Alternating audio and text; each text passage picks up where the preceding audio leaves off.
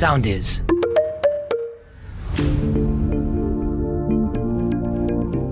Γεια σας!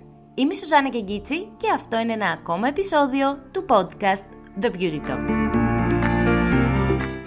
Γεια σας, γεια σας, γεια σας βρε παιδιά, τι κάνετε, πώς μου είστε; Θεωρώ ότι αυτό το podcast θα βγει μετά το Πάσχα και ελπίζω να περάσατε πάρα πολύ καλά. Δεν ξέρω τι μέτρα θα υπάρχουν μέχρι τότε, δεν ξέρω τι θα μπορούμε να κάνουμε μέχρι τότε, αλλά παρόλα αυτά θα ξεκουραστούμε λίγο, θα κάνουμε τις διακοπές μας. Έτσι ακούω και ότι θα ανοίξουν λίγο παραπάνω τα πράγματα, οπότε είμαι διπλά και τριπλά χαρούμενη. Πριν προχωρήσω στο σημερινό μας θέμα, στο σημερινό μας beauty talk, θέλω να σας ευχαριστήσω πάρα πολύ για τα μηνύματα που λαμβάνω για τα podcast, γιατί σιγά σιγά αρχίζουν και γίνονται καθημερινότητα, αρχίζουν και μπαίνουν σε μια ρουτίνα.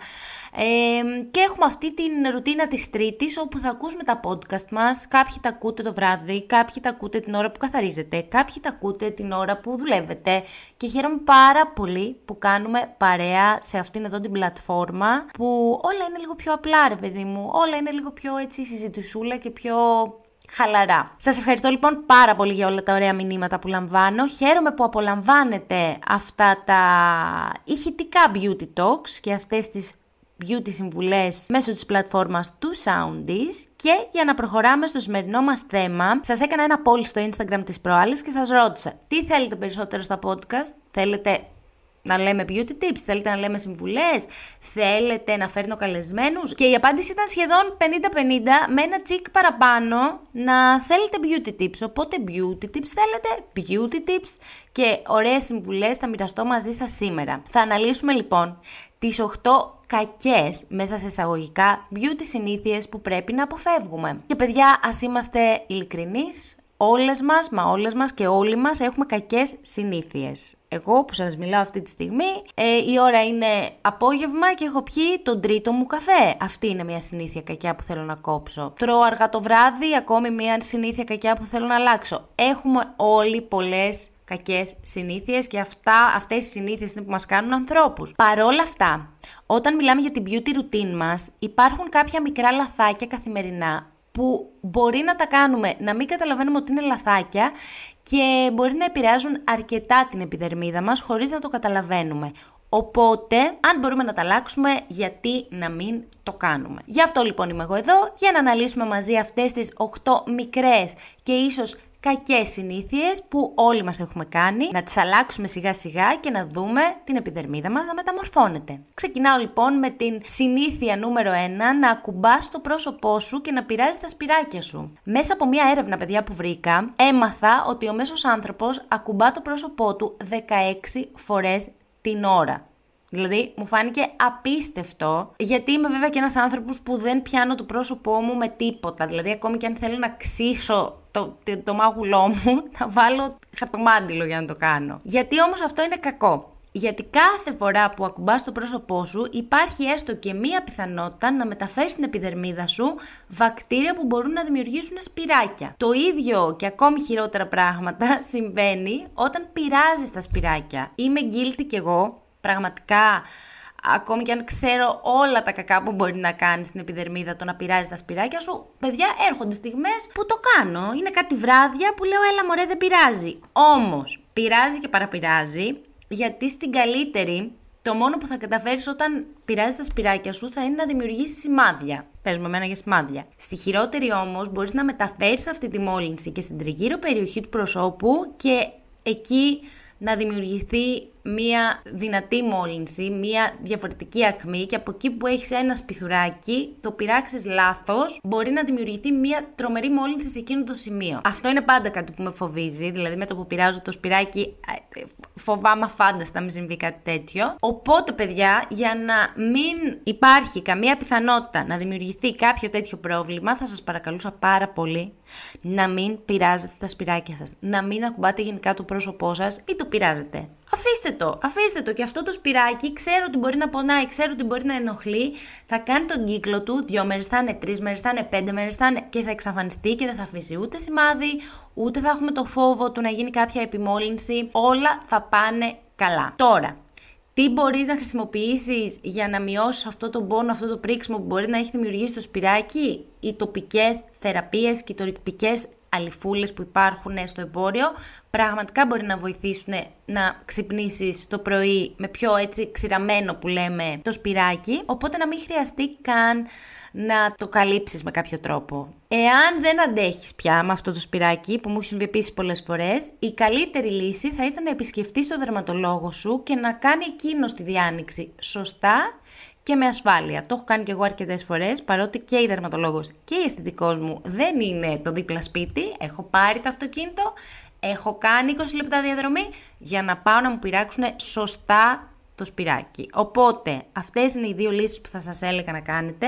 Σας παρακαλώ, μην πειράζετε τα σπυράκια σας και προσπαθήστε να μην ακουμπάτε πολύ το πρόσωπό σας, γιατί οι μολύνσεις καραδοκούν. Κακιά beauty συνήθεια νούμερο 2, τα μαντιλάκια ντεμακιγιάζ και νομίζω ότι το αναφέραμε και σε κάποιο άλλο podcast. Τα μαντιλάκια ντεμακιγιάζ, παιδιά, είναι μια πολύ καλή λύση πότε, εάν βρίσκεσαι σε κάμπινγκ και δεν έχεις ούτε χρόνο, ούτε χώρο, ούτε νερό να κάνεις έναν proper καθαρισμό, αλλά σίγουρα δεν είναι η ιδανική επιλογή για το καθημερινό μας ντεμακιγιάζ. Όπως είπαμε και στο προηγούμενο podcast, αυτό που κάνουν τα μαντιλάκια είναι να αφαιρούν το μακιγιάζ πάρα πολύ επιφανειακά και όχι σε βάθος. Δηλαδή είναι σαν να...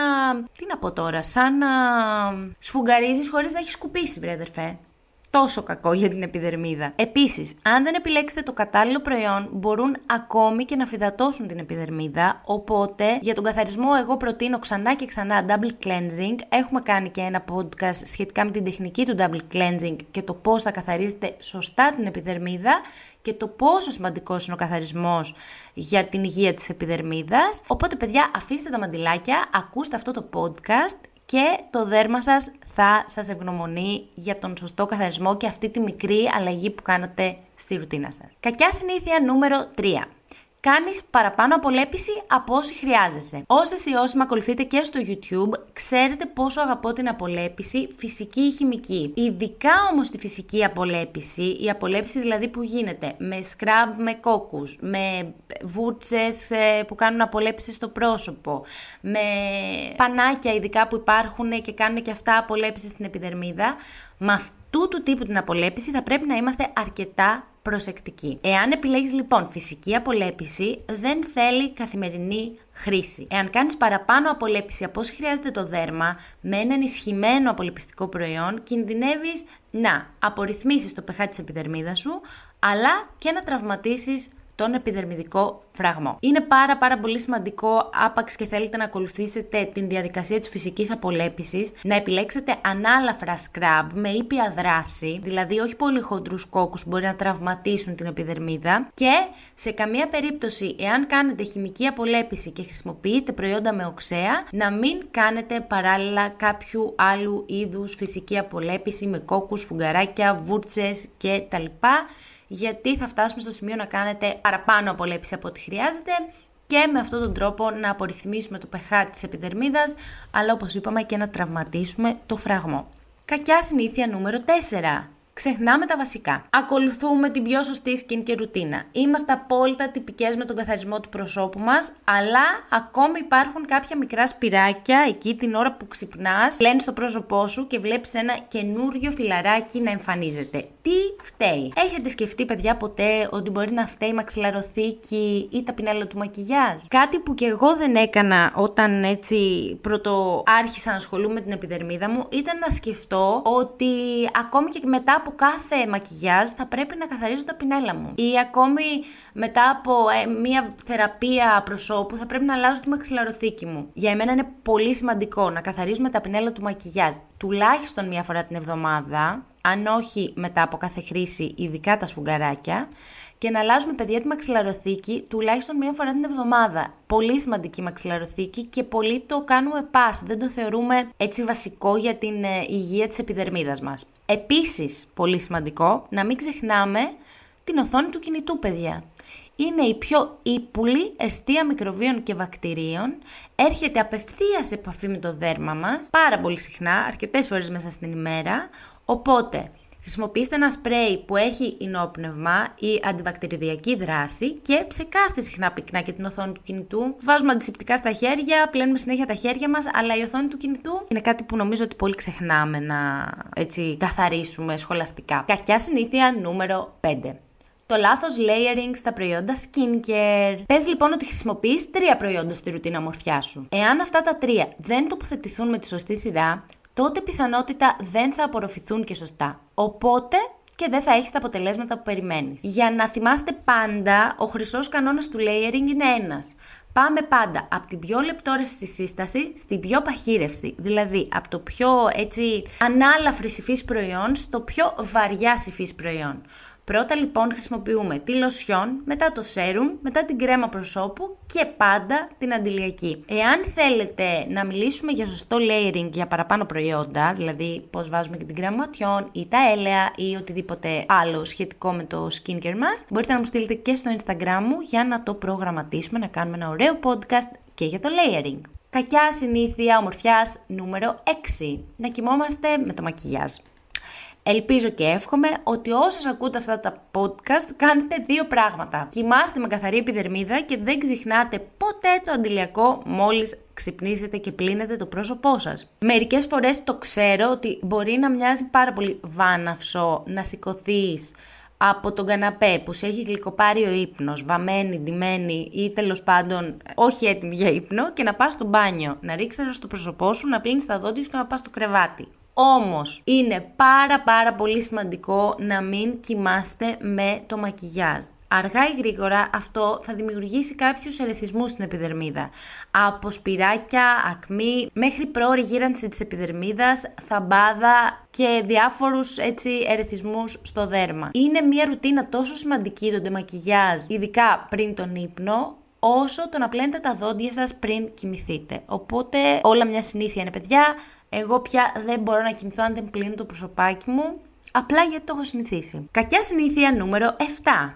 Να λούζεσαι σε καθημερινή βάση. Έχω άπειρες φίλες, άπειρες όμως, συνήθως με λεπτή τρίχα που λούζονται καθημερινά, θεωρώντας ότι αυτό χρειάζεται η τρίχα τους. Μάλιστα, η κολλητή μου, όσες φορές έχω πει ότι δεν πρέπει να λούζετε κάθε μέρα, η απάντησή της είναι μία. Μέχρι το βράδυ έχουν λαδώσει πώς θα πάω στη δουλειά την επόμενη μέρα, δεν μπορώ να τα αφήσω άλουστα. Όμως, αυτό παιδιά είναι ένα λάθος. Γιατί το να λουζόμαστε κάθε μέρα τρελαίνει το πεχά του τριχωτού της κεφαλής, γιατί μην ξεχνάτε ότι δέρμα είναι και το κεφάλι. Δηλαδή το τριχωτό έχει και αυτό το πεχά του, θέλει τη φροντίδα του, θέλει την προστασία του και έτσι, ε, διαταράσσοντας το pH, όχι μόνο δεν θα μειώσει τη λιπαρότητα, αλλά θα την εντείνει. Για να ρυθμίσετε ξανά το pH του τριχωτού, εάν είστε σαν την φίλη μου, που ήδη όλη τη ζωή λούζετε καθημερινά, και να ισορροπήσετε και αυτή την έξτρα λιπαρότητα, προσπαθήστε να λούζεστε 2 με 3 φορές την εβδομάδα και ενδιάμεσα να χρησιμοποιείτε ένα dry shampoo για να φρεσκάρετε τα μαλλιά. Σιγά σιγά θα ρυθμιστεί πάλι το pH του τριχωτού και νομίζω ότι θα μειωθεί σιγά σιγά και η λιπαρότητα. Ειδικά αυτές τις μέρες που είμαστε στο σπίτι, νομίζω ότι είναι ένα καλό τεστ να δείτε αν όντως τα μαλλιά σας τελικά αντέχουν δύο μέρες χωρίς να τα λούσετε. Οπότε δοκιμάστε το, δεν νομίζω ότι έχετε κάτι να χάσετε και θα περιμένω να μου πείτε αν έγινε κάποια αλλαγή, αν είδατε κάποια αλλαγή σε ένα χι χρονικό διάστημα. Τελευταία κακιά συνήθεια και όγδοη, να ξεχνάμε το αντιλιακό. Ελπίζω να μην σκέφτηκες τον εαυτό σου με αυτή την τελευταία αναφορά και με φόβο να καταντήσω κουραστική, θέλω να σας κάνω ακόμη μία υπενθύμηση για το πόσο σημαντικό είναι να χρησιμοποιείτε αντιλιακό προσώπου 365 ημέρες το χρόνο. Είτε βρίσκεστε μέσα στο σπίτι, είτε βρίσκεστε έξω από το σπίτι, είναι πραγματικά το μεγαλύτερο δώρο που μπορείτε να κάνετε στο δέρμα σας για να παραμείνει υγιές, κυρίως υγιές, νεανικό και να μειώσει και τις πιθανότητες για δυσχρωμίες, πανάδες και άλλα τόσα πράγματα που μπορεί να δημιουργήσουν οι UV ακτινοβολίες. Αυτά είχα να σας πω σήμερα. Ελπίζω αν κάνατε κάποια από αυτά σιγά σιγά να καταφέρετε να τα αλλάξετε στην skincare ρουτίνα σας και γενικά στη ρουτίνα ομορφιά σας και είμαι σίγουρη ότι θα δείτε αποτελέσματα πάρα πάρα πολύ άμεσα. Είναι μικρά μικρά πραγματάκια που δεν σκεφτόμαστε ότι θα μπορούσαν να είναι λάθος αλλά έλα που είναι και έτσι μπλοκάρουν κάπως την ομορφιά μας. Ελπίζω να σας άρεσε αυτό το θέμα. Περιμένω πάντα τις ιδέες σας στο Instagram, παπάκι Σουζάνα με OU, για επόμενα podcast, για επόμενους καλεσμένους. Αυτά για σήμερα. Θα τα πούμε στο επόμενο The Beauty Talk. Γεια σας! Ακολουθήστε μας στο Soundees, στο Spotify, στο Apple Podcasts και στο Google Podcasts.